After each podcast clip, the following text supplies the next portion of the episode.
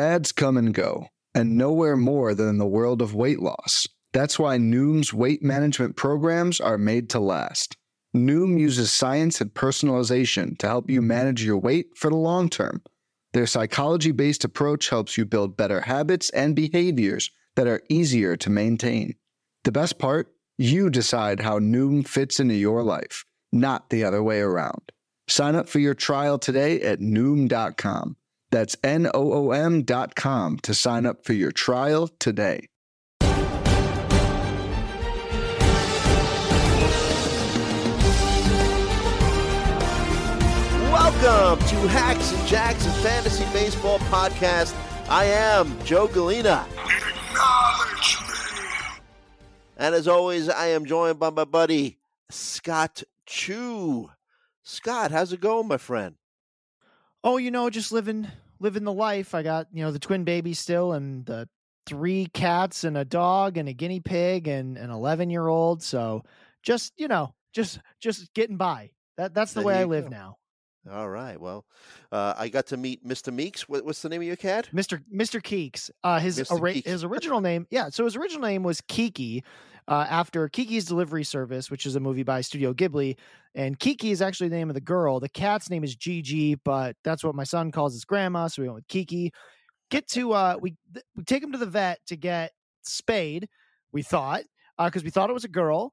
Uh, that's what we were told. Oh, and they cut the cat open and they're like, hey, by the way, there's nothing in here. so oh turns out God. he just, uh, he's got long hair. So we, nobody noticed. And, uh, um, yeah, so I had to come up with a new name on the fly. I had to give consent for him to be spayed instead of neutered. Very geez, specific we, consent forms, apparently. So we're gonna we're gonna have to have a talk after the podcast about the difference between males and females, Scott. Yeah, yeah, uh, I get the two kids mixed up a, all the time. Yeah, this is a clean this is a clean podcast, so we, we really can't talk about it. But uh, uh, you know, glad to hear that uh, you know things are moving in the right direction for you with your uh, with your babies and your your son and your wife and and uh, your animals. So I mean, but uh, you know, let's. Uh, Talk a little baseball, and uh, talk about my man Aaron Judge. I don't know if you caught the the highlight of, of the catch he made yesterday. I mean, th- no ballpark can contain this guy. Uh, offensively, defensively, can hit a home run out of any park. Will break through a wall if he has to in order to take a, a hit or a home run away from an opposing batter. I mean, just the privilege as a Yankee fan like myself to get to, to watch him play every day, and obviously uh, one of the premier fantasy Uh, baseball players around. Yeah, breaking through walls is pretty easy when you're six foot seven and full of muscles, right? Like, who needs walls? Just walk. He just walks through them, right? Just poof. Sounds uh, like no, that he... "Met at Work" sound, uh, song, you know, six foot four and full of muscles. Oh yeah, yeah. uh, uh, Land Down Under. There you go. Yeah, yeah, yeah. I listen to some retro radio stations. I I know these go. songs. Uh, but yeah, I mean he's. Well, I mean, there's not much. I mean, he's he's like this guy in fantasy we don't get to talk about much because he's like he's just Aaron he's Judge. Just so good. Like yeah. as long mm-hmm. as he's healthy, which is most of the time, it's not as bad as it was a little earlier in his career. Mm-hmm. Um, he just hits tons of bombs. That's what he does. Yeah. Just an all-around player, you know. And uh, you, you're right. Like earlier in his career, he was more prone to injuries, but uh, I think he he changed his workout routine, added some yoga, and Yanks have been a little bit more responsive to. Uh, noticing when he needs that extra day off. And I remember if it wasn't last season or two seasons ago, you know, the Yankees rested him for two days and I got nervous, but they obviously kind of know what they're doing when they handle their, their injuries. I, I wish that Giancarlo Stanton kind of got out of that uh, injury prone uh, phase of his career. But, you know, when and he's, he finally made it back to the lineup uh, this weekend. But uh, you know that when they say, hey, you know, he's going to be out for two weeks, you just double and sometimes triple it. So, uh, yeah, Giancarlo but... Stanton is interesting. He comes back, hits a home run, and sits yeah. the next day. Well, they said he was, yeah, right? You know, well, he did, you know, he needs a rest.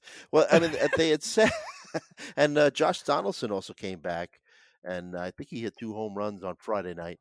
Uh, but he played two days in a row. But they had said with Stanton that he wasn't going to play all three games. You know, they're being very, very cautious with him. But, uh, yeah, I mean, look, the guy hit a home run. He needs a rest, Scott. Please. All right. Um, yeah, that's a long try. All right, so today, uh, I figure that we'll it's a long way to go. Turn our attention to some hitters that are generally rostered in less than fifty percent of fantasy baseball leagues. I mean, one of the guys that I'll bring up is, is rostered in just one percent of Yahoo leagues. Uh, but uh, these are guys, although not heavily rostered, Scott, they could be used as good streaming options. Some might even call them uh, deep sleepers, if that even exists. This, the term sleeper exists anymore, I guess. Uh, but, uh, you know, we've spoken about this before, but one of the keys to streaming hitters is know when to say goodbye and when not to stream anymore. I will give you one example real quick. Uh, Jarren Duran, outfielder for the Red Sox. I mean, Uh, you wonder, has the wind uh, blown out of his sails, slumping lately? And, you know, that's kind of like streaming for you, a guy that gets super hot and then all of a sudden is not, right? I mean, his strikeout rate has been skyrocketing lately uh, over the past month, uh, his last twenty-two games, batting one ninety with a five twenty-six O P S. You just wonder, I mean, I know they're pitchers, but for every Bryce Miller, you know, every every pickup, you're going to get stuck with like a, a, a Brian Wu, who's a, a Mariners starter who got shelled yesterday. But, you, you know, you wonder, you know, what the, the long-term uh, for Jarren Duran would be right now. Yeah, Jarren Duran is a guy who... Uh, I mean, he was making good contact, but he wasn't making a lot of hard contact. And that doesn't mean like he can't be a good player, but something we actually talked about on the one week you were gone, we talked about Jarren Duran is uh, hitting a lot of fly balls to the uh, going the opposite way, which in, you know, in his home ballpark and whacking those against a green monster that can play. But generally speaking, fly balls the opposite way don't, don't land for hits like ever. And then when you combine that with strikeouts, a guy who didn't have a lot of, I mean, really the thing with Jarren Duran, when you look at him, he was a great streamer. He was doing good things, but you always had to keep in mind, what is his upside? His upside was never a top fifty hitter, a top seventy-five hitter. That's just not the skill set he brings to the table. He had some power, decent batting average, decent speed. His very best season ever, maybe he gets in the top seventy-five, but he's more of like a top one hundred-ish kind of hitter. And so when they start floundering, why hold? Like, what are you hoping to hold on to, right? Like, what's what are you putting yourself through the pain for? Because every week that you hold a guy uh, who who's struggling, you are you're basically, especially, well, mostly in Roto, you're giving back some of the value that you got, because you're putting up all these offers, or like, you know, he has a one for twenty-seven week. That's hurting. Like that's hurting you a lot. And so you just have to know, I mean, the quintessential example, and, you know, he's never someone I was a huge fan of overall, but Christopher Morel, right? We talked about Christopher Morel several times. We talked about him actually in the preseason, right? Because in the preseason he was coming up as a sleeper, and we had to remind people he can't make contact. He misses. He doesn't, He doesn't make contact. He doesn't make contact in the zone. He can get hot, right? But like when you can't make contact, especially in the zone, there's only so long these hot streaks can last, because pitchers will just start challenging you more in the zone. And if you don't make contact in there, they're just going to like, they're going to find ways to beat you. Christopher Morel goes on this twelve day streak. He hits nine home runs. About a week later, I had, I was already saying like, hey, time to cut him, time to cut him. And I got asked a lot, like, whoa, what did you look like? What have we learned in one week of bad at-bats that makes you think we should cut Christopher Morel? No, no, no. The thing isn't that we learned something new in the one week. It's that we never learned anything new about him at all, right? The thing with Christopher Morel is, sure, he got really, really hot, but the skill set was always the same. He was like, he walks okay, but he was striking out. When you're super hot, but you're still striking out thirty-seven percent of the time, close to forty percent of the time, Mm-hmm. it's a ticking time bomb, right? And like strikeouts aren't necessarily a category in every league, but when you can't make contact, right? Like you just, you have problems. Like it, it's not something, even the Cubs, like within a week, the Cubs had started pulling back the playing time, right? They had already mm-hmm. started doing it because he's not making contact. Christopher Morel has some power upside, has speed upside, but loses the starting job all the time, because when he loses, like if something goes off for him, he just absolutely plummets, right? He, mm-hmm. he starts striking out, you know, that thirty-five, forty percent of the time. He's not giving you the power anymore. He's never on base. So he can't give you speed. So he's the type of player that once he starts cooling off, go ahead and move on, because the upside for Christopher Morel is still barely a top seventy-five player. And he's a long way from getting there, because he can't get there with all these strikeouts, right? Mm-hmm. We waited longer on a guy like Brent Rooker. Brent Rooker also has zone contact issues. He's a guy we've talked about on this podcast before, but you know, that, the hot streak is worn off. He does have that top seventy-five-ish upside because he could be a guy who hits thirty to thirty-five home runs. But until he makes better contact in the zone, and again, it's not about plate discipline. The problem is that when he chooses to swing, he chooses to swing in good moments, but he doesn't connect, right? And that's that's a harder thing to kind of get a fix on, right? It's not about pitch selection and all that. It's it's basically he knew it was a, a pitch in the zone and he couldn't hit. So so what do you know? What do you do with him? You hold on to Brent Rooker for a little longer because he turns it around, but he's another guy that go ahead and cut, right? James Outman, mm. same story. Tons of power, contact issues. You can't hold on to that for too long. Again, in keeper dynasty, there's there's more things to think about because long-term upside is there. But in the twelve-team redraft leagues, you got to let them go. Mm-hmm. Yep. Um, so I had my uh, opportunity to talk some Yankees, and the, I'm sure everyone who listens to this podcast knows you're a big Tigers fan. They're great. And one of the guys that, uh, by the way, we're, we're recording this on Sunday, June fourth. It's about twelve thirty. And Uh, you know, one of these guys that's going to be a, a hot waiver wire pickup this week is a Tiger, Zach McKinstry. Everyone's talking about this guy, uh, kind of a, you know, a guy that could play all over the field, depending on your league settings. Could be eligible at second base, outfield, third base, shortstop. Uh, right now, playing some outfield because of the unfortunate injury to Riley Green. Uh, thirty-nine percent rostered in C B S sports leagues, uh, spent some time in the Dodger organization, but of course with their uber talented roster, it was hard for him to get regular uh, playing time. And, and Scott, he made your list this week, the, the hitter list uh, uh, that you put out every week. You just made the list. Um, and, you know, he had been platooning, but now getting regular starts, batting leadoff recently, right? Uh, it's got a fifteen home runs, seventeen stolen base, one hundred sixty-two game average. You got to love his plate discipline too, right? He's walking fourteen percent of the time and uh, striking out only nineteen percent of the time. Is not chasing stuff outside the zone as much. But, uh, you know, McKinstry, one of the hottest guys uh, off the waiver wire uh, this week. Yeah, I mean, one one thing off the bat is that position eligibility is going to get him on a lot of searches, right? When folks are looking for a replacement player, Zach McKinstry shows up at the top of like a bunch of different positional, you know, last fourteen days or whatever. It took a while for McKinstry to get on the list, even though his O B P for the last like month and a half has been well over four hundred, right? So the issue with McKinstry wasn't that he can't get on base. He can get on base. He'll continue to get on base all season. He's more valuable in those O B P leagues because of that. Problem is he wasn't showing any power. The power is what's new, right? And when I say new, I mean really new. It's really just in the last week or two that we're seeing some power come out. So he's got, uh, you know, since May twenty-seventh, that was kind of a, a breakout game for him. Uh, he had been leading off. He get he goes three for five and he hits a double and a home run. Since then, he's got uh, another double and a triple. And that's what I've been waiting for. He, I mean, he steals bases too. He's got uh, four stolen bases in the last two weeks. Um, But I was waiting on the power because even if you look back from May first to today, his O B P is higher than his slug, right? That mm. means you're not like, that's an instant sign. Like, oh, the slug's sure. Okay. It's over four hundred. Unless of course the O B P is four fifty. Then what that's telling you is a, that slug is really being driven by like singles, right? Like he's not, mm. he's not hitting for any power. So his, it really caps his upside, especially in batting average leagues. Right? Because the O B P will always be like high enough that you can kind of ignore it, but he's not like a Luis Arias guy who's going to hit three hundred long term. That's just not the kind of player he is. It's he's got a good hit tool, but not like that. He doesn't hit it very hard, but he is someone that you could absolutely add for for runs scored at the top of that lineup. Plenty of plate appearances, um, especially if the offense can just keep going a little bit. They've really slowed down the last you know last week or so, but you can get some of that. You can get some speed, but really what you're after are the ratios right now and the flexibility. And once you no longer need that, or once he's not providing that anymore, you will have to let him go because again, mm-hmm. the upside is limited, right? He is not a, he's not even like a Christopher Morel upside necessarily.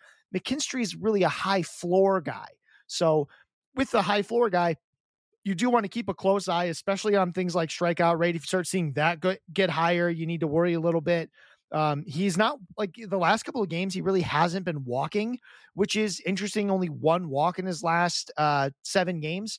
Again, kind of weird, something I'm willing to look through, but he is someone worth adding if you need those ratios and you need someone who can play at, you know, fifteen positions or whatever. But I yeah. do like McKinstry as someone who, you know, he makes the back of the list because he's someone who, who could have some staying power, uh, especially if your league has like requirements for a corner infield or a middle infield or five outfield or something like that. There's value there, mm-hmm. but what you're watching for when to let go is either he loses the leadoff spot, which I don't really expect, or the power is just like the power goes away again. And you just, mm-hmm. you know, you see these two week stretches where he has just one extra base hit, then you can start thinking about moving on. And once Riley Green comes back, uh, I would think that his playing time is going to dry up as well. No, I mean, maybe a little, but his mm-hmm. flexibility and the, the Tigers are not a deep team, right? Like they right. don't have a bunch of guys clamoring for spots all over the field. Uh, so it, it'll be interesting how that works. He could go to a platoon, uh, but even if he does, it'll be the large side of one. So in deeper leagues, he still will have some, you know, he'll still have some intrigue there. Mm-hmm. What about uh, your guy, Akil Baddoo? Do you think that he has more long-term upside than uh, a guy like McKinstry? I mean, uh, I'm thinking that moving forward, he's going to get more regular playing time with the injury to Green as well. Uh, over the past month, put up some decent numbers, two sixty-six batting average in his last twenty-three games with an eight forty-three O P S, has cut down on the strikeouts. Uh, I mean, he's got that rolling chart that you love to see. I know he's the, the W O B A's going way up and the strikeouts coming way down recently. I mean, Uh, same kind of chart that we we loved when we looked at uh, Julio Rodriguez last season. Not saying that Baddoo is as Julio Rodriguez, but uh, what are we thinking about? You know, is it time to start looking at Akil Baddoo again?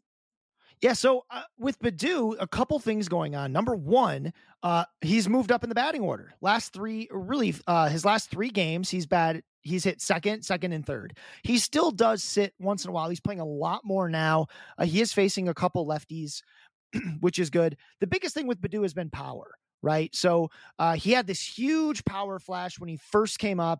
And then after that, we really didn't see it anymore, right? It, it kind of just evaporated. The on-base skills were kind of there. I mean, he was really, really bad last season. But since May first, eighty-seven plate appearances, he has a fourteen point nine percent walk rate and just a twelve point six percent strikeout rate. And while it isn't a ton of power, the ratios are pretty good too, right? two seventy batting average, three seventy-nine O B P. That slugs four forty-six. We're, we're seeing the stuff we want to see from Akil Baddoo. The biggest thing has been that drop in strikeouts. As long as he can manage the strikeouts, he should mm-hmm. get more opportunities to start, right? Because this is a guy who, who has some upside. The thing that made me fall in love with Akil Baddoo, apart from him being a Tiger uh, and having a great smile, is that he made huge adjustments his rookie year. He went from this guy mm-hmm. that was striking out thirty something percent of the time, but hitting home runs, to this guy who didn't hit home runs, but started walking and striking out at twenty percent rates, right? Like a very Juan Soto-esque sort of ratio kind of thing, like more walks than strikeouts. He's not Juan Soto, obviously, but that kind of extreme play discipline. And so now what we're seeing is some of the power is back. Uh, he is running. I think he has even more speed than what we're seeing. Like he should be able to steal more bases than this. So that's really where like some of the upside is. Although something I've been writing uh, quite a bit lately is twenty steals doesn't mean what it used to, mm-hmm. right? twenty steals, just there's a lot. I mean, it's so much easier to find stolen bases now that you don't need to, you know, beg and plead for every stolen base you can get. So yeah. I think when you're looking doesn't at doesn't mean you Baddoo, stop looking for stolen bases because so many other it just players, means there's more of them. Yeah, exactly. Right. Yeah. Mm-hmm. So I, I think, So if I was to like project Akil Baddoo like a like a full season, we're not gonna he's not going to play a full season because he already hasn't. He's probably gonna hopefully get to like one hundred thirty games or so. I could see him being like a fifteen home run, twenty stolen base guy in a full season, and I could see decent ratios, right? Like a little more O B P than batting average, but I think that could be there. But what I need to see is the power. He's not someone I'm picking up in a ton of twelve teamers yet. Uh, I, I am a little bit because I love Akil Baddoo more than most people really should. So like I'm willing to do it when there's not like if there's not like a clearly better option out there. But for him, if if we if we continue to see that power or if we continue to see him bat in the top three of the lineup, that's really when it's going to be time to swoop in because that's when he can be at his best. Mm-hmm. All right. Good stuff. So I think this would be a good spot to take our first quick break. Uh, when we come back, we'll talk uh, some more uh, batters that are owned in eh, and rostered in less than fifty percent of leagues. We'll talk a little Will Brennan, uh, Leody Taveras as well. And we'll talk about them right after this. When it comes to weight management, we tend to put our focus on what we eat, but Noom's approach puts the focus on why we eat. And that's a game changer. Noom uses science and personalization so you can manage your weight for the long term. Their psychology-based approach helps you build better habits and behaviors that are easier to maintain. And they help you understand the science behind your eating choices and why you have those cravings. Noom's personalized courses are easy to follow and will help grow your confidence with tools you can put into practice on day one. The best part? You decide how Noom fits into your life, not the other way around. And based on a sample of four thousand two hundred seventy-two Noomers, ninety-eight percent say Noom helps change their habits and behaviors for good. Try Noom today and see the results for yourself. Sign up for your trial today at Noom dot com. That's N O O M dot com to sign up for your trial today.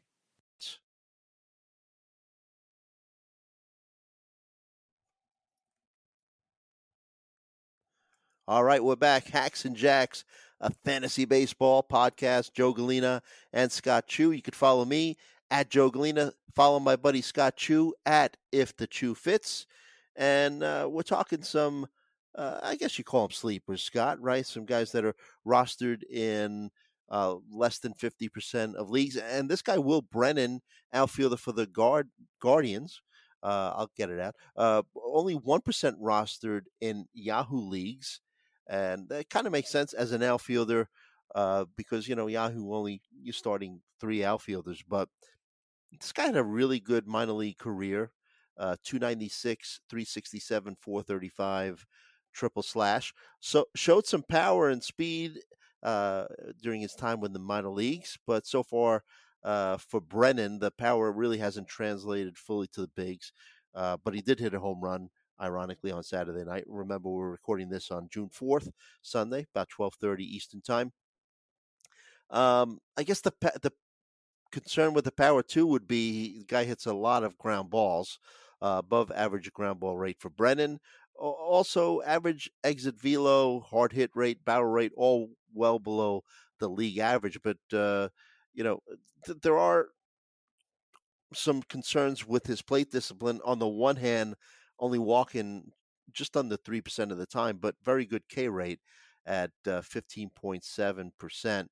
And uh, over the past month, batting over three hundred, three seventeen batting average in his last twenty-three games with a seven thirty-nine O P S. What do you think about Will Brennan and his uh, long-term, or at least rest of you know, season, or maybe even just the next month or so? Yeah, Will Brennan. So I've been thinking about, uh, you know, calling guys sleepers. I don't know if we can call them sleepers, but I would call these guys watch list guys, right? Because in yeah, twelve yeah. team leagues, you're you're probably not in a place where you need, you know, you don't need to add Akil Baddoo right now. You don't need to mm-hmm. add Will Brennan right now.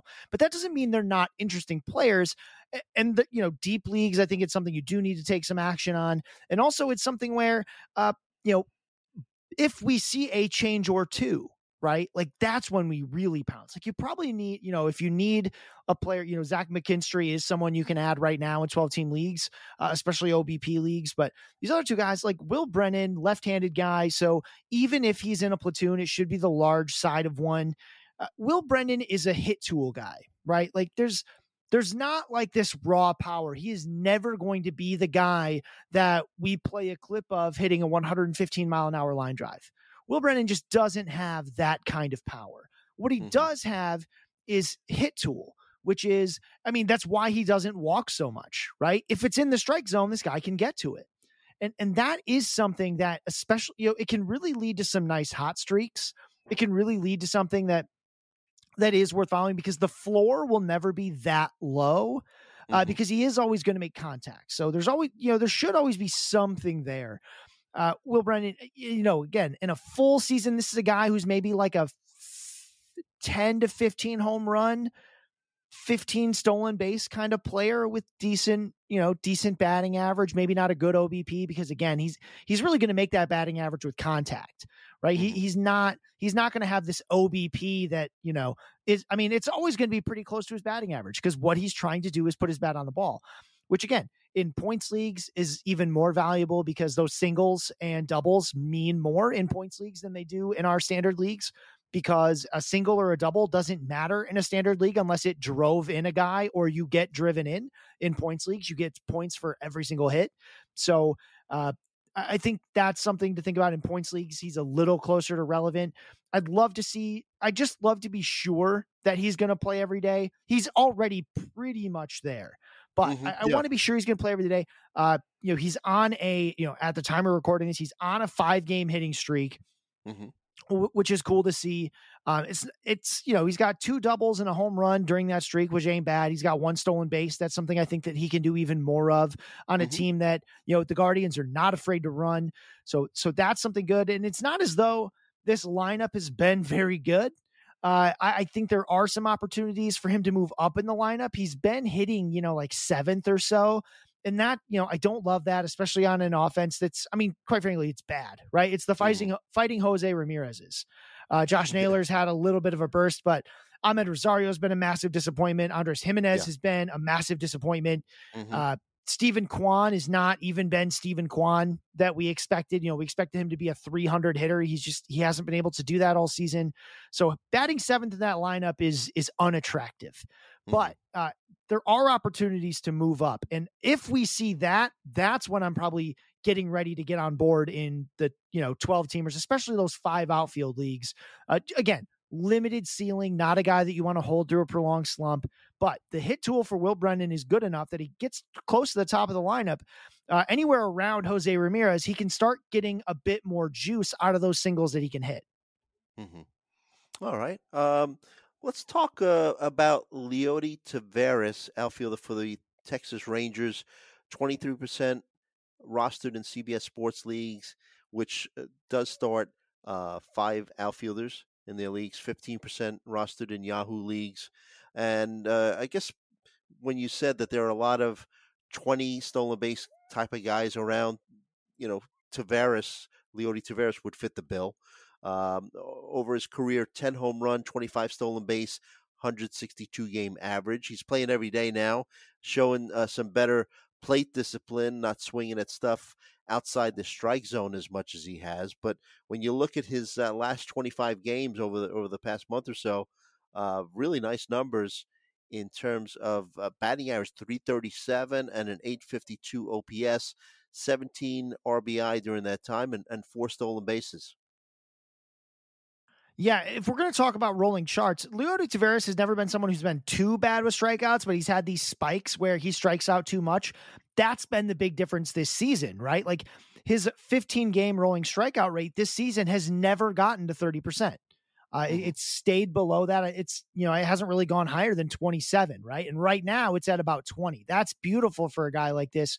Uh, Taveras, again, he's not someone that's going to necessarily walk a ton. He can walk, uh, but he's not, you know, we saw him walk a little bit in the past, but this is someone who's probably going to be more of like a league average walk rate, but with a strikeout rate around twenty-one point four percent, which, you know, which is what he's had for the full season right now. That's perfect. He just needs to slap the ball. He needs to put it in play. He needs to get on base. Now, again, this is a guy who right now is batting at the bottom of this Texas lineup, and there's not as much room near the top of this lineup, but, uh, Taveras does have speed. He hasn't stolen a base since May sixteenth, which is annoying because he does have stolen base speed. There's no reason mm-hmm. he can't, but he is getting plenty of hits. The strikeouts are, you know, way down, like you mentioned. I like Leody Taveras as a back-end outfielder, particularly for speed. That should be the the carrying card here. He has that, you know, fifteen to twenty stolen base speed, which, I mean, so does Will Brennan, so does Akil Baddoo. The difference with Leody Taveras over those two is he's going to play every day. Uh, Taveras is a guy, you know, he's going to play every day in this outfield. He's their, he's their starting center fielder. Uh, as long as he's healthy, he plays, even though it's at the bottom of the order. So I, I would love to see Leody Taveras at the top of the Rangers lineup because that, it's a good lineup, right? It, it's, you know, it's got a guy who I've just been in love with this season, which is Adolis Gar- uh, Adolis Garcia, who has mm-hmm. just, I mean, this whole team has, is really good at not striking out. Adolis Garcia, another guy on this team who has really changed how he views the strike zone, not chasing as much, though Leody Taveras is, you know, He's he's a switch hitter. He so he doesn't really platoon. I'd love to see him move up in this lineup, but with Semien Seager, uh, Nate Lowe, uh, or Nate Lowe, Adolis Garcia, Josh Jung, all like one through five, and then Jonah Heim at number six. There's not really room for Leody Taveras to move up anywhere. Mm-hmm. But mm-hmm. there's still value here, especially while he's getting these slap hits. If you need speed, don't expect a lot of power to come with this. But Leody Taveras, again, a guy who can provide value. Just again, upside's really limited because he's an eight or nine hitter. So again, yeah. if he has a prolonged slump, if he hits, if he hits the I L, you have any pressure on your I L spots, he's probably not a guy you keep on it. But while he's healthy, which, you know, no reason to suggest he won't be, he is someone you you probably want to look to if you need, uh, you know, if you need those stolen bases, especially, you know, keep an eye on the mac- matchups, just see how long he can do that. Um, you know, the, the Rangers are an interesting team. Uh, and there are some pieces that are going to move around now that Ezequiel Duran is back in the lineup. Uh, mm-hmm. Well, not necessarily in the lineup, but Ezequiel Duran is back. So I, I wonder if, you know, how other pieces are going to move. Leody Taveras, not one of the pieces I expect to move. He's going to play center field every day. Yeah, yeah. Um, let's talk uh, about Randal Grichuk uh, from outfield for the uh, Rockies, and you know he's rostered in ten percent of Yahoo leagues. Uh, probably more of a fantasy option in well, not probably, almost definitely more of a fantasy option in in five outfielder leagues. Uh, he's batting three hundred over his last twenty-one games, but just one home run and ten R B I in those games and on the season. Uh, this is a guy that has twenty-seven home run, eighty-one R B I, one sixty-two game average. I mean, maybe he's still feeling the uh, after effects from his off-season hernia uh, surgery. But, uh, I mean, based on – he's hitting the ball hard, based on his above-average hard hit rate and uh, his above-average uh, exit velocity, uh, you would hope that the power is going to eventually return, and uh, almost like a, a, a perfect guy to put on your watch list once that power comes back. Uh, you know, the fact that he plays uh, half his games uh, at Coors Field, you know, makes him a, a decent option as a, an offensive force. Yeah, if he was good, yeah, he he totally would be. Uh, I am not a fan. I am not a fan of Randal Grichuk. We we've been down this road before. Look, what he has, what he's supposed to have anyway, is power. Uh, he can hit twenty home runs or so. I mean, he's not the thirty home run guy. I mean, he has one thirty home run season. You'll never guess what year it was, Joe. twenty nineteen. It was twenty nineteen. It's always twenty nineteen. I guess right. It's always twenty nineteen. That's always the answer. Yeah. uh, yeah. So uh, he's got, you know, he, he's got durability issues. Weirdly enough, these last couple seasons, he's been more healthy than when he was younger, but he'll play most days for the Rockies. They have a homestand coming up, so I guess you can stream him for that. Uh, but then you might as well cut him.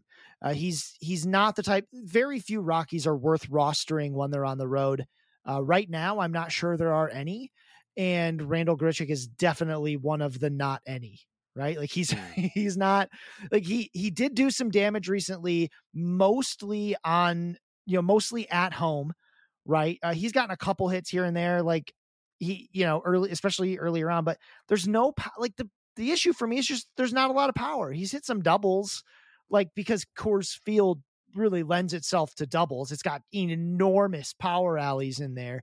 You know, a lot of people like, mm-hmm. if you haven't seen Coors Field and you hear about it, you think it's this little bandbox, like, you know, Great American Ballpark or something with all those home runs. No, Coors Field is enormous, right? It, like the, the main thing it does for players, like, yes, it adds to their power numbers and, you know, the humidor isn't enough to like offset the environment.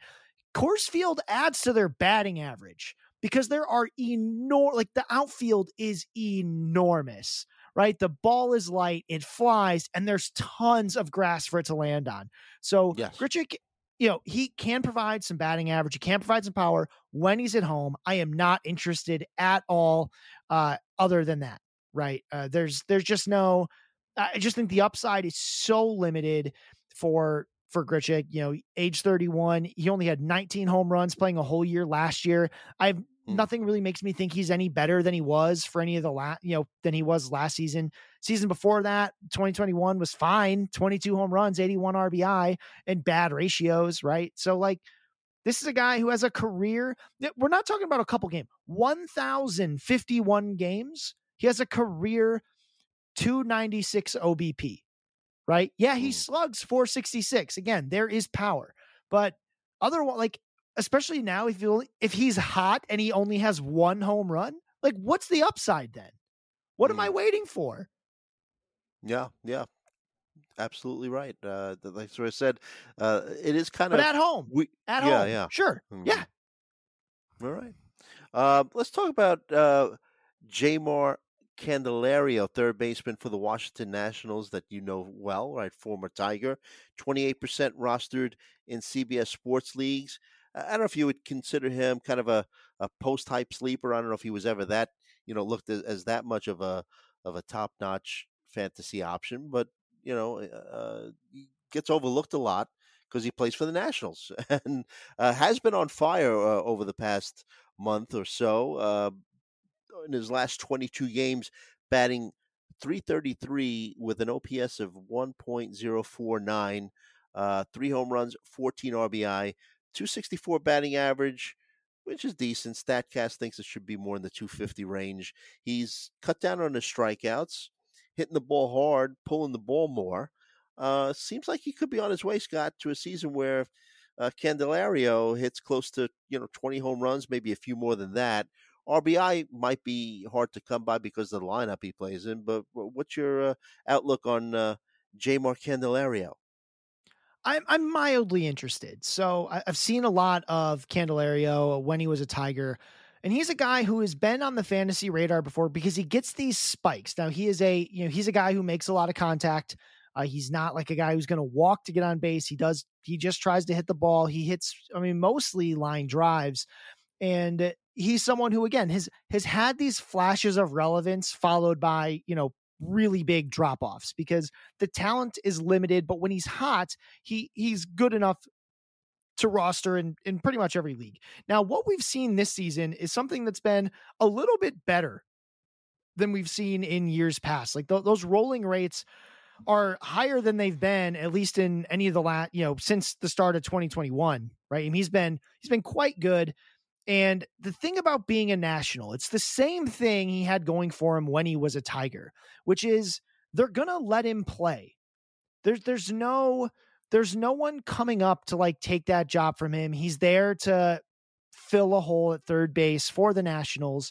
He's there to fill a hole in the middle of the line. I mean, he's going to bat third, fourth, or fifth every single day for the Nats. Uh, if there are runs to drive in, he'll drive them in, right? He's, you know, two of his last three games, he's got three R B I. Like, how many games do you expect the Nationals to score three runs, right? Mm. Like, so there's, there is a limit, you know, his upside. They only is score very runs limited. When I try to stream a pitcher against them, by the way, but I'm sorry. Yeah. So unless you're doing that every day, Joe, uh, Candelario's upside is limited.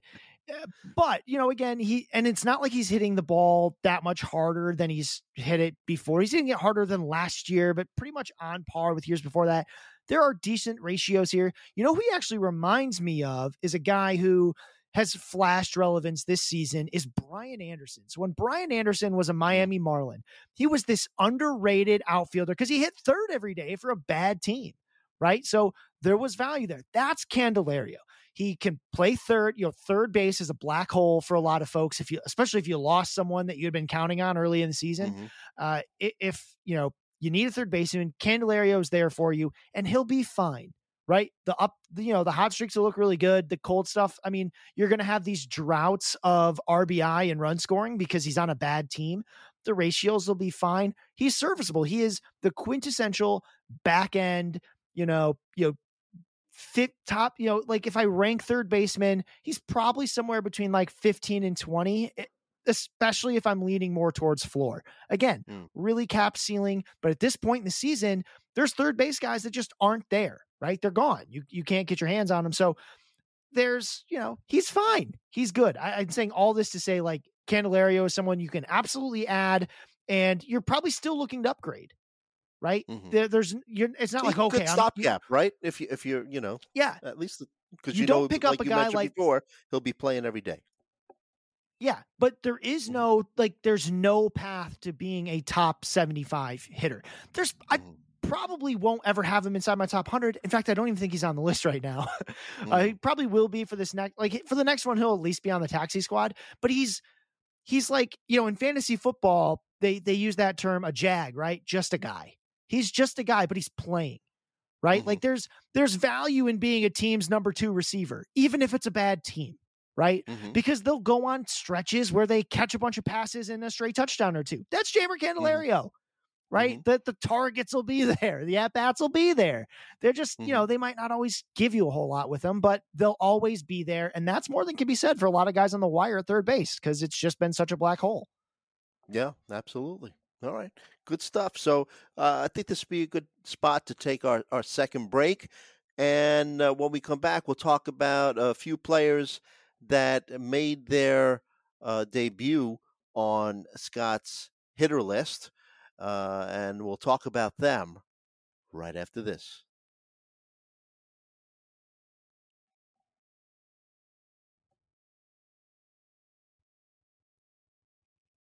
All right, we're back. Hacks and Jacks, a fantasy baseball podcast.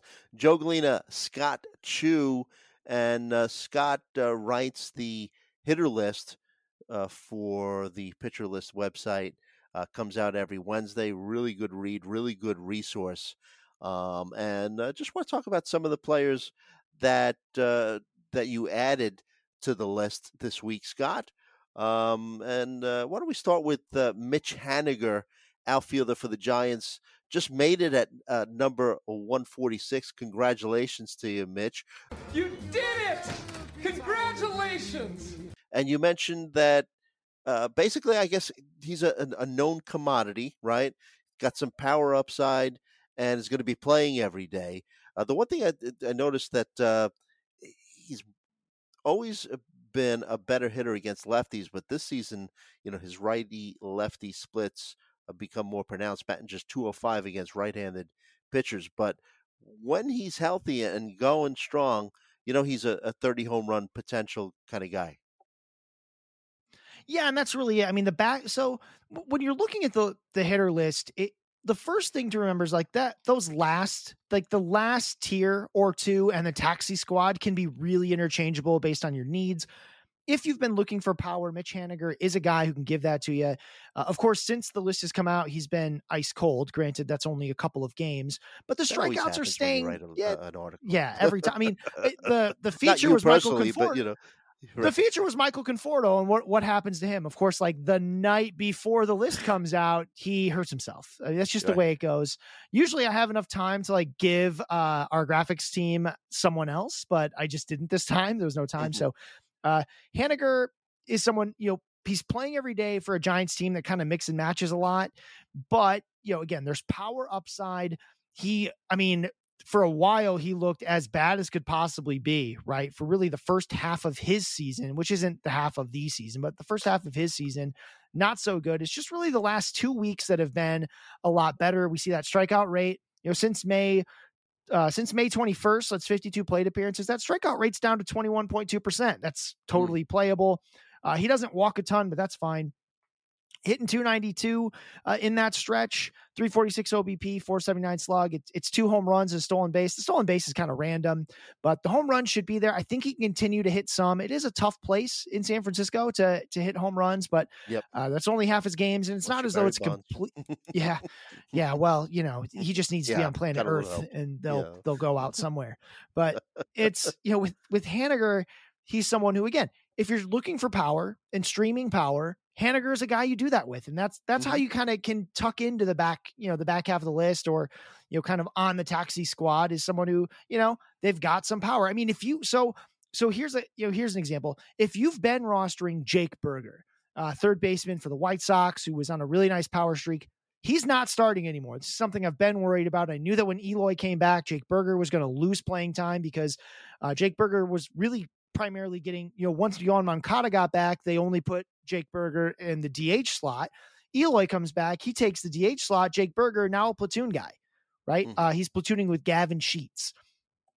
So the power had already kind of dried up, and now he's not playing every day. If you're looking to move on for more power, Mitch Haniger may be one of the guys that's on your wire, because usually the waiver wire doesn't have a ton of the power options. It's got a bunch of these like slap hitting guys, right? So between uh, you know, someone we talked about early in the season, like Jack Suwinski, right? So Jack Suwinski, another power hitter uh, that you could be looking at. He has horrible zone contact though. He's very much like, he's like a Brent Rooker type who he'll yeah, hit freaky. like, yeah, he'll hit like ten home runs in half a month. And then we won't mm-hmm. talk about him again for a month and a half.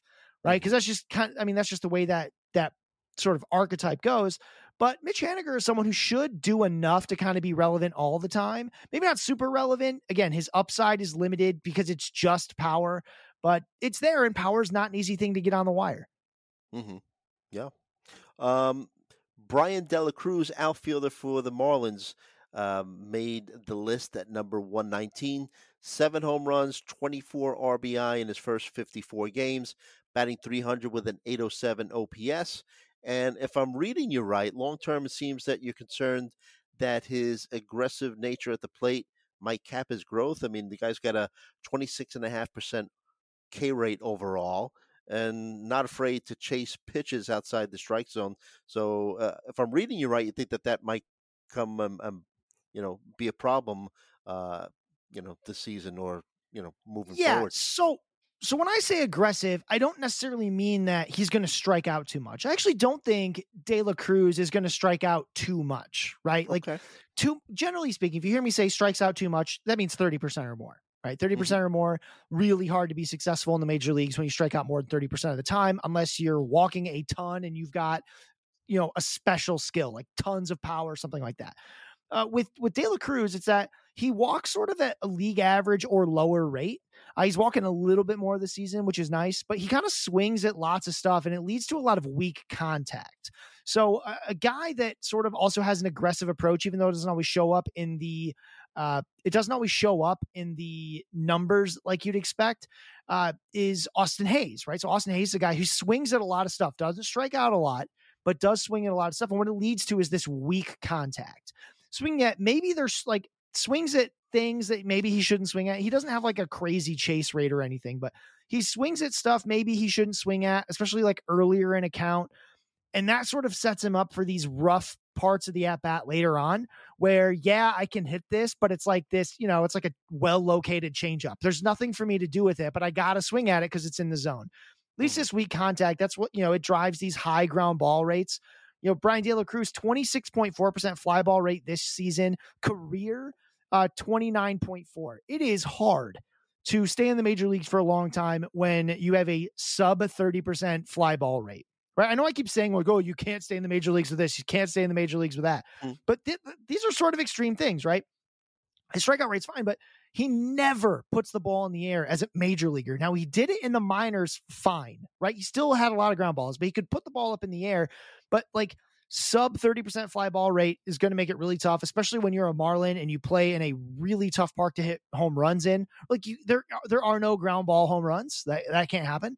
But uh, you know, Brian De La Cruz, he's he's actually more, you know, I was talking about with Haniger how it can be hard to find power on the wire because Brian De La Cruz is more like the type of player you find on the wire, or, you know, like a Jeimer Candelario, right? There are these guys who can give you good ratios and put up counting stats when their team is hitting well and they're putting extra balls in play. But long-term, right? Like twenty-five home runs in two hundred twenty-eight uh, games played. So like he's got twenty-ish home run upside. That's mm. it. That's all he's got. So again, there can be a good player here, someone worthy of like the back end of the list. Uh, not unlike a, a Jeimer Candelario, but unless he starts getting the ball in the air more, I- I'm not really interested in moving him up out of that last tier or two. Mm-hmm. Gotcha. All right. So uh, J D. Davis made the list uh, at one forty-seven, third baseman for the Giants. Personally, I think, you know, I'm glad to see that he made the list. I think he's a bit underrated, uh, on his way to a twenty-five plus home run season, batting two eighty this season, uh, you know, lifetime two sixty-seven hitter. Always had good power, and, you know, you could talk about him. And I also want to I'll question, would you rather have J D. Davis or Jeimer Candelario on your roster at this stage? I, I'm going to give the cop out first, which is it depends on your needs, mm. right? Uh, but actually, it's probably J D. Davis because J D. Davis has the upside. Candelario's mm. a, a much higher floor, right? There's no scenario where uh, Jeimer Candelario moves into a platoon. There are scenarios where J D. Davis moves to a platoon. He's been used that way before. This season, he is getting a lot more regular playing time. He's really turned into that everyday third baseman for the Giants, a guy who he's a little, you know, he's actually kind of better in a platoon sort of sense. He's, he's always had a big platoon split, but seeing him, especially lately, move up to the two, three spot in the order, uh, the, you know, he hasn't actually hit an extra base hit uh, in a couple of games here, which really just means he's due. This guy hits the ball really hard. And one of the reasons he makes the list is the same thing I said about Mitch Haniger, which is power is hard to find on the wire. Right. Mm-hmm. And this is a guy who, uh, you know, in a full season is a twenty-five plus home run threat. Yeah. I mean, that's just the mm-hmm. kind of power he can bring to the table. Uh, he hasn't played a full season really ever outside of twenty nineteen. Uh, but, you know, he does walk, you know, plenty. So he's got that extra value in O B P. I, I like the power here. I think that there's some upside. Again, hard for him to break out of, you know, those, those bottom two tiers, unless we see even, you know, we see a bigger surge, but there is power here. I can't ignore it. And power is just harder to find on the back end of that list. So the yep, more I looked yep. at it that way, the more I saw it and the more I started valuing power, uh, kind of like how the back end of the list, you know, a year ago, two years ago, the back end of the list was like, if a guy can steal, he's on, right? Yeah. Gets on the list. Mm-hmm. Now that's, that's, it's not that stolen bases aren't important, but there's a lot of these fifteen stolen base guy, twenty stolen base guys kind of floating around these waiver wires. But where's the twenty-five home run power? That used to be the thing that was always out there. Used to always be able to go and grab a guy who can hit twenty, twenty-five home runs, and that's just a lot harder to do. So that's why you see a guy like J D. Davis move up the list. If that's not what you need, if you don't need power, uh, Jeimer Candelario, way safer, right? Going to play, like, he plays every single day. He's on, you know, his team's not very good, but, you know, he's always going to have ratios. We have seen strikeout rates become a problem for J D. Davis in the past. So that's where kind of the floor is with him, whereas we're not going to see that with Jeimer. His his bigger problem will just be like empty ratios, whereas J D. Davis could go through one of his strikeout, you know, sort of his strikeout fits where he becomes very difficult to even put in the starting lineup. But that's not where he is right now. Right now he's hitting well, hitting in the top of the order. So I do like J D. Davis. Gotcha. Okay. Uh, next couple of players I'll, I'll talk about are guys that are catcher eligible. Um, you have Tyler Stephenson that made the list at one forty-eight, and uh, he's kind of having a, an, an off year, especially against right-handed pitching, batting two oh six against right-handers. And uh, Stevenson, multi-position eligible uh, in most leagues, first base and catcher. Um and but really disappointing with his, with his batting average uh, this so far this season. And the other guy uh, that made the list, uh, kind of an exciting player, right? A New York Mets catcher, Francisco Alvarez, uh, debuted at one thirty-nine, eight home runs, nineteen R B I in his first thirty-seven games. Um, you know, I got to watch him play yesterday. My brother-in-law is a big Mets fan, so we were watching the Mets, and uh, Alvarez just came in as a pinch hitter, but with the eye test, he's got some swagger to his game, some spunk, uh, and uh, if you're a Mets fan, it seems like you're going to love to watch him play, and if you're not, Alvarez is going to be that player that you love to hate. My, my brother-in-law thinks he's going to get into a fight, just uh, I guess because he's kind of a Uh, you know, outwardly aggressive kind of guy, but good power numbers. You know, listening to local sports radio talk here, Met fans want him to play more.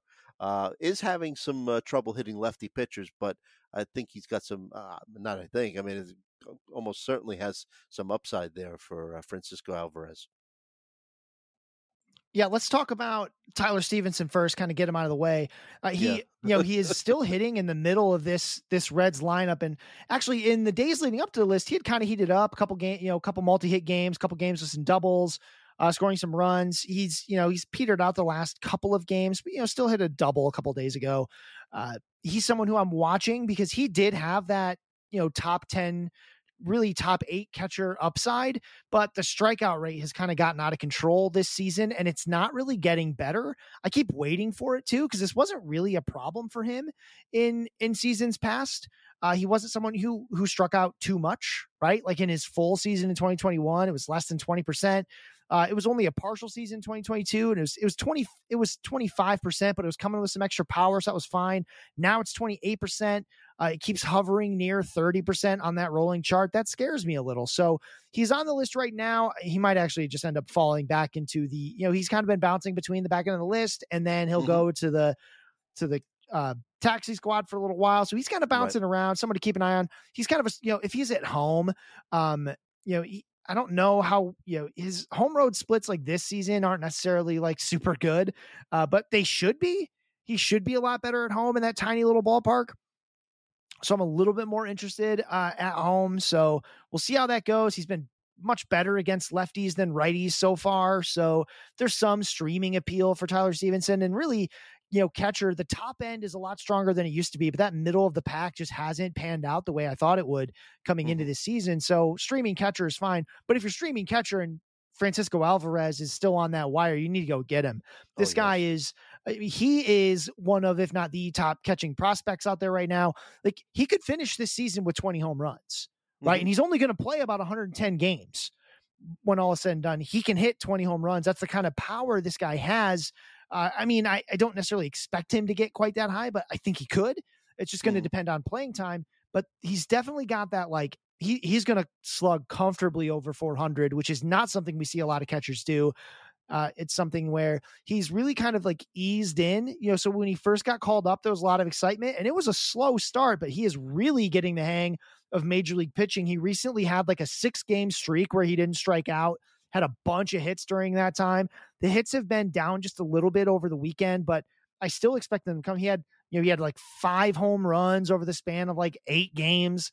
Um, I mean, just, it's really looking like he's starting to, to get a feel for it. He even got to move up to second in the lineup uh, just for a couple days. And then he's kind of moved back down to ninth, but especially if he gets a chance to move up in that lineup, uh, then he's like, then I'm even more excited, but he should be, I mean, if you don't have a top six or seven catcher, this is the guy you need to be targeting.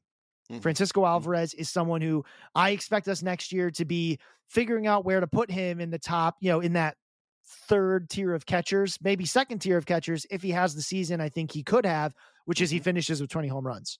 Yep. All right. Like, um, if you're still rostering Alejandro Kirk, move on, go ahead and get Francisco mm-hmm. Alvarez. Kirk, you're still alive, my old friend. Yeah. Okay. I agree. Um, Matt McLain uh, made the list. Uh, Reds prospect uh, through his first seventeen games, three thirty-three batting average with a nine oh four O P S, two home runs, nine R B I, and a stolen base.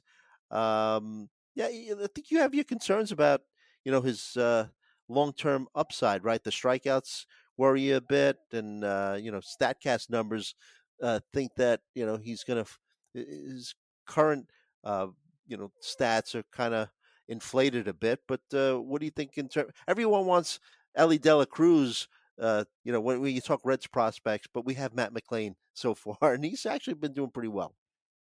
We, you know, we don't need Elly De La Cruz. We got Matt McLain at home, right? Mm-hmm. Like, that's that's kind of the way it goes right now, right? Yeah. I was like, oh, you don't need McDonald's. We got roast beef and you know mustard at home, right? It'll be fine. Uh, yeah. it, it's. So here's the thing with Matt McLain. I feel like all I've done is talk about how I don't like Matt McLain, especially in like the Reddit A M As. It's not that I don't like Matt McLain. I think in a full season, Matt McLain is a very useful player. I think he's got twenty home run power in that bat. I think that uh, the ratios could be fine. Um, I, you know, I don't think the strikeout rate is here to stay. Uh, he made some big, I mean, it was rough in twenty twenty-two, but I mean, he looked like he made big strides with that strikeout rate, uh, starting this year in triple A, striking out less than twenty percent of the time.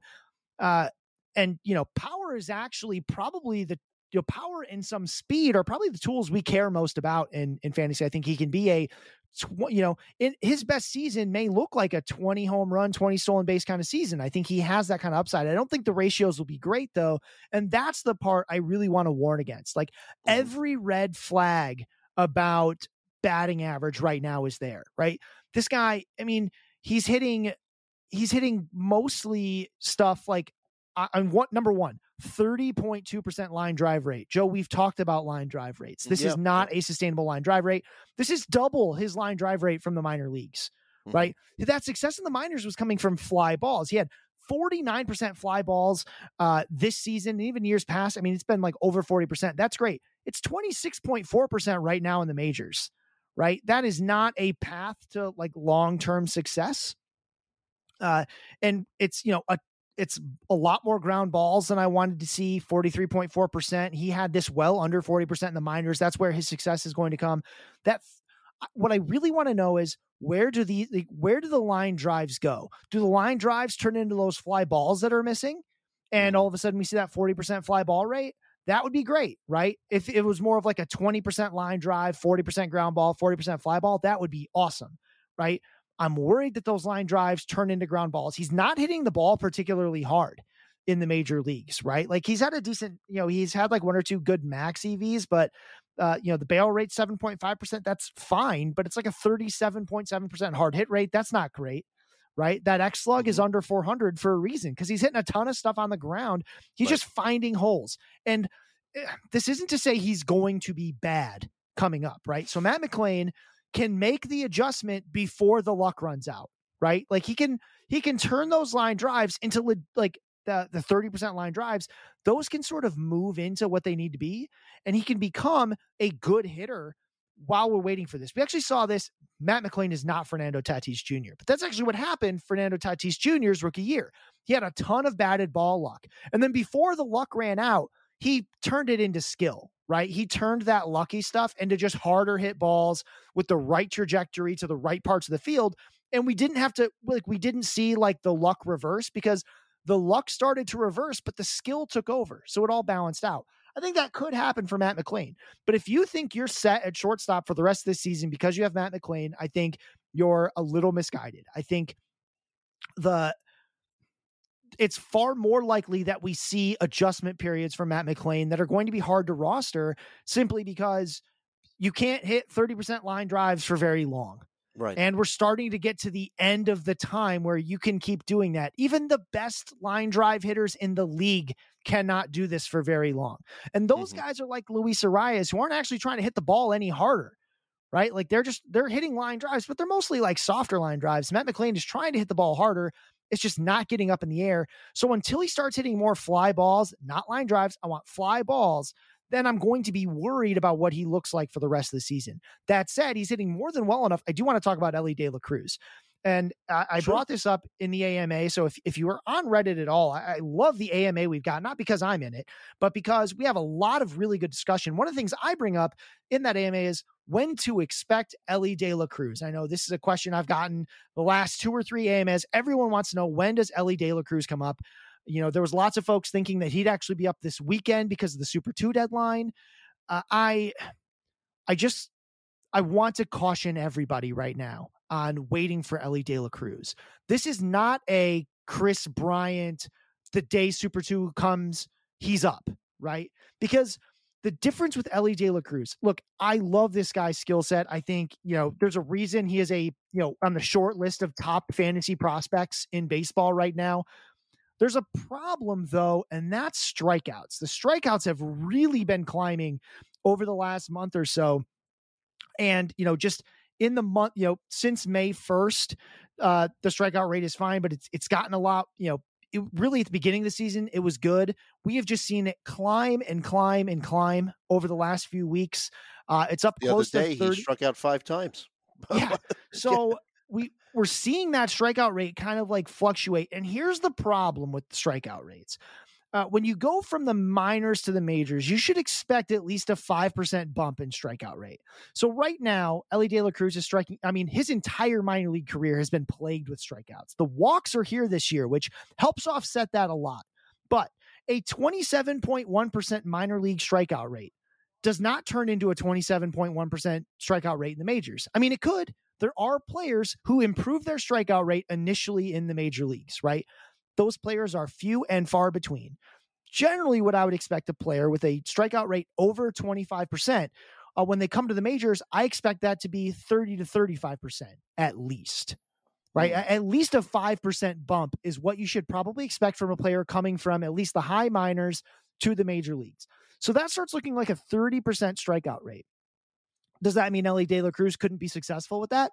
No. What it does mean is the Reds already have a tough decision with Elly De La Cruz. To get him up, someone has to sit. And either really has to be Matt McLain or Jonathan India, both of whom are hitting well. And, yeah. you know, again, Matt McLain has a little bit of a strikeout problem, but he's already up. right? And he's he's making contact. There's no reason for them to say him. He is also a prospect they have a lot of interest in going forward.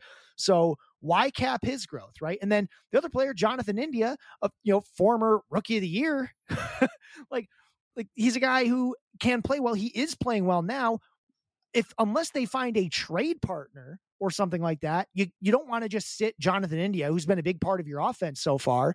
Uh, and what what message that send to the team when you're just like, all right, sorry, Jonathan India, you're out, right? Mm. Like you you can't do that, especially with how well he's playing right now. So so what do you do, right? I think right now, if you're the Reds, you say, okay, Elly De La Cruz, let's work on that strikeout rate a bit more. Let's see some prolonged periods with with controlled strikeouts, and then we can make the tough decision we don't really want to make, mm. right? So I don't expect Elly De La Cruz until maybe the end of this month, maybe even the All-Star break, simply because of that. Now, could he expedite that? Absolutely. But uh, unless an injury happens or Elly De La Cruz really stops striking out entirely, I'm not expecting him to come up in an imminent sense because that plate discipline could look a lot worse when it gets to the major leagues. Yeah, you want to avoid setting him up for failure, right? If you, I mean, that's the key. I, I mean, I say it. I say it to my wife all the time when we go on our little shifts with the twins, right? I'm like, hey, uh, before, you know, before you take your nap, can you wash some bottles for me? Set me up for success. Right. I love that. That's right. So that's really, I mean, and that's really what the Reds want to do for Elly De La Cruz. If you're going to bring your best prospect up who has a suspect hit tool, right? Who is extremely boom or bust. Do you do that in a place where if he is bad for two days, you're going to sit him again for Jonathan friggin' India? Hmm. Right. Like, no, no, you want to put him in a position where he can be comfortable, where he, you know, he gets to get through some of maybe his initial, you know, an initial downturn. He gets to, right. he, he gets to adapt to the major leagues, right? I, again, I think he will be very, very good when he's here, but it might not be right away. And I think there's going to be a delay in bringing him up to make sure that that transition is as smooth as possible. I mean, yeah. This guy hasn't been in the high minors for very long, right? Mm-hmm. He has less than one hundred games in the high minors, right? He only sniffed Double A, la- you know, later part of last season, he played forty-seven games in Double A, thirty-seven games in Triple A. I know it's exciting to rush these guys through, but especially when the hit tool is suspect, it's just not a re- it's not a recipe for success. Hmm. So it sounds like maybe Christian Encarnacion Strand might make the bigs before uh, De La Cruz. I mean, you look at what this guy's doing: thirty-six games in Triple A, fourteen home runs, thirty-seven R B I. With a three thirty-three batting average. Okay. Yeah. And, and, and for him, it's kind of gone. I mean, it's sort of gone the, it's sort of gone the other way because the strikeout rate was a little higher later on, but really recently he's, he's turned it on, right? He's really, mm-hmm. uh, he's gotten better with the strikeouts. So I guess he could, uh, I'd have to look I mean, more. Senzel's I mean, been playing third for the Reds. Yeah. Uh, and recently. I, uh, yeah. yeah. So, um, he probably need, I mean, there's, there's a lot of former first rounders on this roster. It's kind of funny. Yeah. Uh, yeah. And they're like all Reds, like mm. all the Reds former first round picks are here, even though they haven't quite done what you hope. You already talked about one before, and that was Tyler Stephenson, but you know, so Spencer Steer has really, I think, locked down that first base job. Uh, th- that's all his, right? Mm-hmm. Yeah. He's and, doing a lot better than uh, average wise. I mean, we knew he had the power, but he's hitting for average, which was, yeah. I mean, we, yeah. We touched on Spencer Steer earlier in the yeah. season uh, mm-hmm. because we were like, hey, this Pre-season is a deep maybe. league sleeper. Yeah, yeah. yeah. Mm-hmm. Uh, he was a deep league sleeper who we knew was going to get playing time. He's done a lot more with it than I thought he would. He is mm-hmm. definitely a guy worth picking up in all leagues. He's more than watch list. If he's out there and you have any need at corner infield, I would definitely go get Spencer Steer.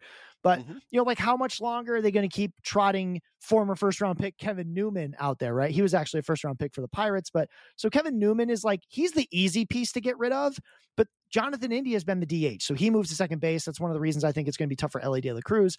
At third base, you know, Nick Senzel has been fine. There is, a, he, we could see Senzel move to the outfield. He's done that before, yeah. right? Like Jake Fraley is a guy who I know that they probably are just, they just don't see him as an everyday player. As much as I like the walk rate and, and I like what Jake Fraley can do, he he just doesn't do enough, I think, to be a, a full-time player, at least in the Reds' mind. He's also been a bit frail in his career. So we could see Senzel move to the outfield at some point, and that would make some room because you move Senzel to the outfield, that opens up third base. You can bring Encarnacion Strand either to play first or third. Spencer Steer can also play first or third, so you can get that.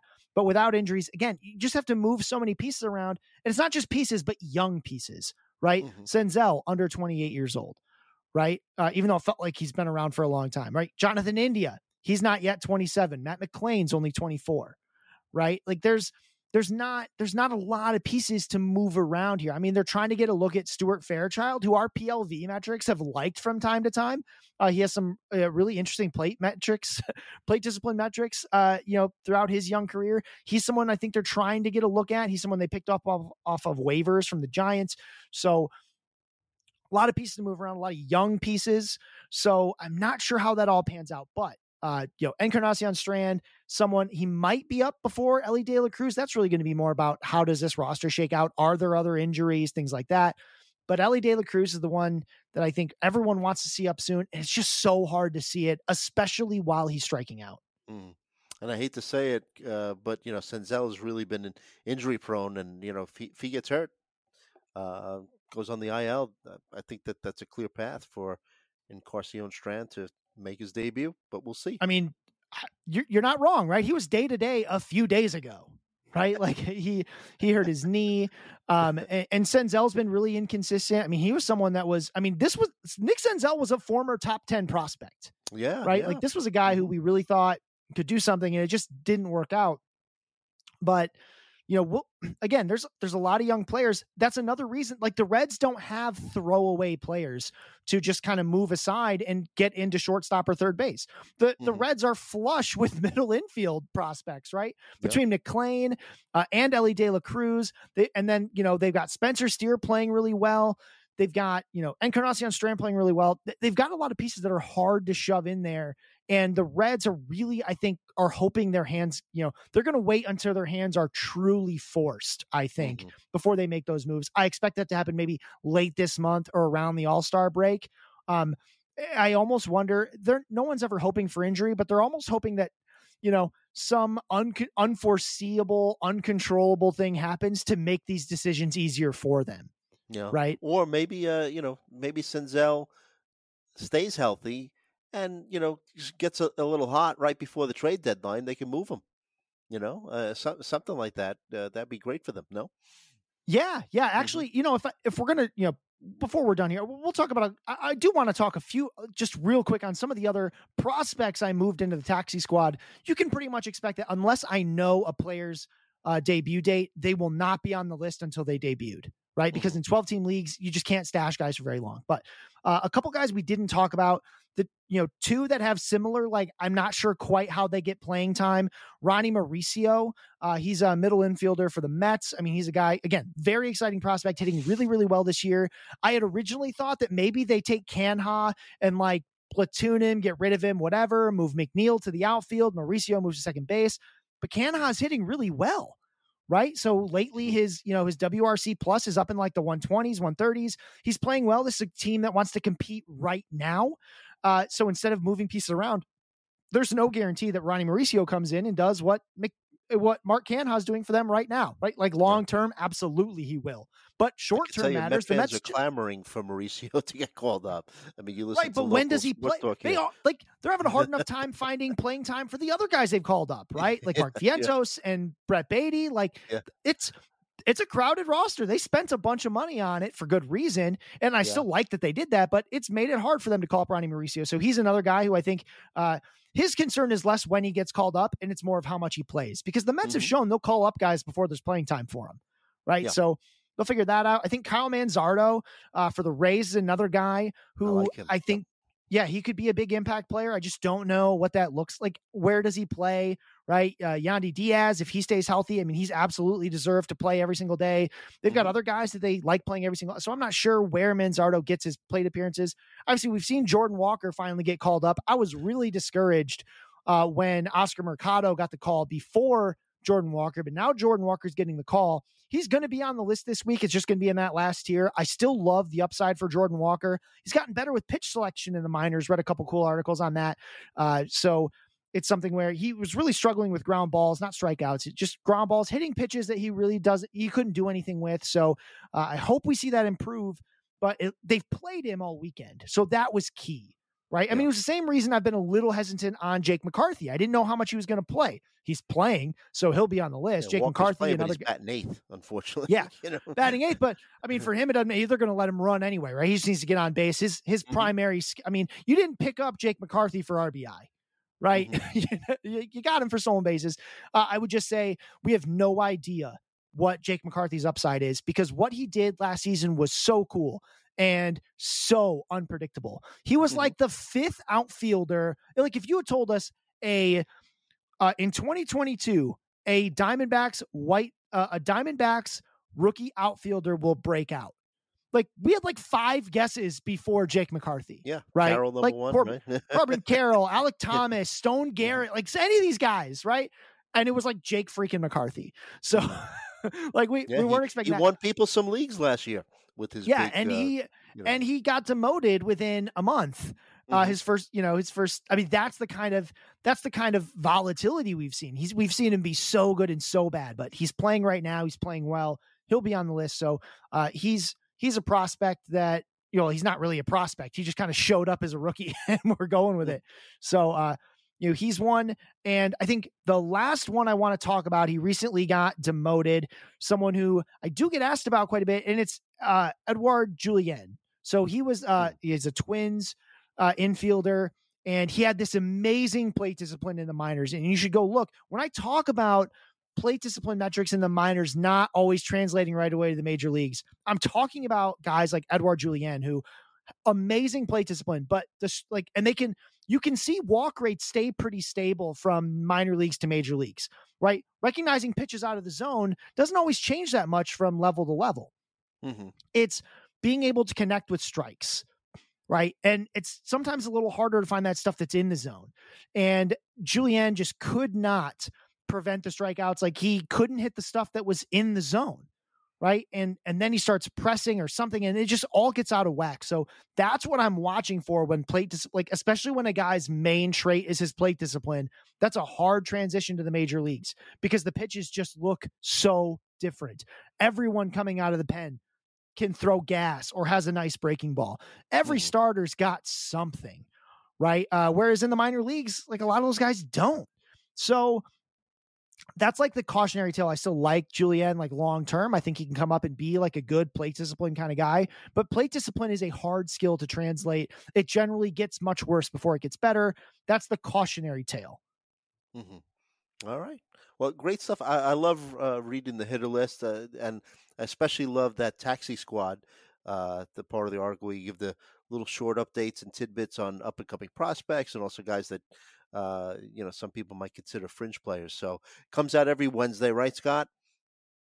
It does. It does. It, sh- uh, it was a little late this time. So it was like a little later in Wednesday afternoon. It should be out around what two got, o'clock. Like three kids and stuff. I mean, yeah. What, three what, kids, what, three, you know, three cats, a dog, guinea pig, not, you know, wife, uh, we'll give you a pass. All those things. But yeah. And, and like, don't be, don't be afraid, you know, on, when I write the article, I, I love responding to the comments. We get, we get tons of comments. Now, most of the comments are about how I left someone off the taxi squad, and that's okay. Tell me that. The taxi squad is always missing guys. I just have like, I have a limited brain, right? I can't always think of every player I want on there. Mm-hmm. So don't be afraid to reach out and be like, hey, why is it like, so the, you know, someone made a comment this week, which was, hey, where's Spencer Steer? Why isn't he on the list? Like, mm. are, are you underrating him? It's like, no, I roster him in my tout team, right? Like, mm-hmm. I love Spencer Steer. I just, when I, I just wasn't thinking of him when I did this uh, because I just have a limited capacity for players. And so tell me that, because I want to give these guys, you know, what they deserve. And it's, it's okay to check me on it, right? Be like, hey, what, you know, why isn't he here? It may be for a reason. Like, I may tell you like, hey, there's, I actually am not a big fan of this guy. Right. So I, you know, Jeimer Candelario is not, oh, actually he is listed, but he's a taxi squad, right? Mm-hmm. Because if he ever got cold, I'd dump him. Right. right? Even my, my beloved Akil Baddoo is on the taxi squad. Uh, he's mm-hmm. actually always there, even when he's terrible.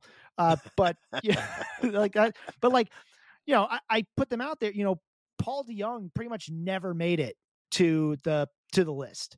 Uh, mm-hmm. And a lot of times I, I have guys on the taxi squad who I don't think are good.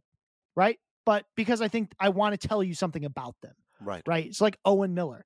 Owen Miller still hitting. I, I mean, I, I just don't think it's going to be anything. It's going to fade out. Like Mickey Moniak's still there.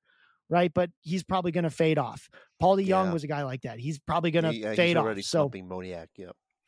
Yeah, so uh, th- those players will always kind of be there, but, you know, Brandon Marsh has a hard time making it to the list, and I tell people why, because he strikes out a ton, right? Mm-hmm. He doesn't have a lot of power. He doesn't have a lot of speed, and when you combine that with strikeout rates that get near thirty percent, I don't care. Casey Schmidt uh, just hasn't made the list because I'll I just tell you that he doesn't have enough power or speed for me to be interested. So mm-hmm. part of the taxi squad is to tell you, like, why I kind of don't like guys, but it's always missing players. If you want to know about players, I want to have them on the hitter list, at least on the taxi squad, so I can tell you why. Yeah. And as same uh, situation where if there's guys that you want us to talk about on this podcast, reach out to us. You could uh, follow me at, at Joe Galena, follow uh, Scott at, at, at If the Chew Fits. And we'd love to have some interaction with, uh, we know that there's a lot of people that download the podcast. So if, if you, if you like it, or if you don't like it and you want to hear something specific, let us know. But, uh, good stuff, good stuff as always, Scott. I guess that kind of slams the lid on things for this week. Like I said, I'll say it again, follow me at Joe Galena, follow Scott Chew at If the Chew Fits. And as always, we hope that all of your fantasies become realities. And we'll see you next time.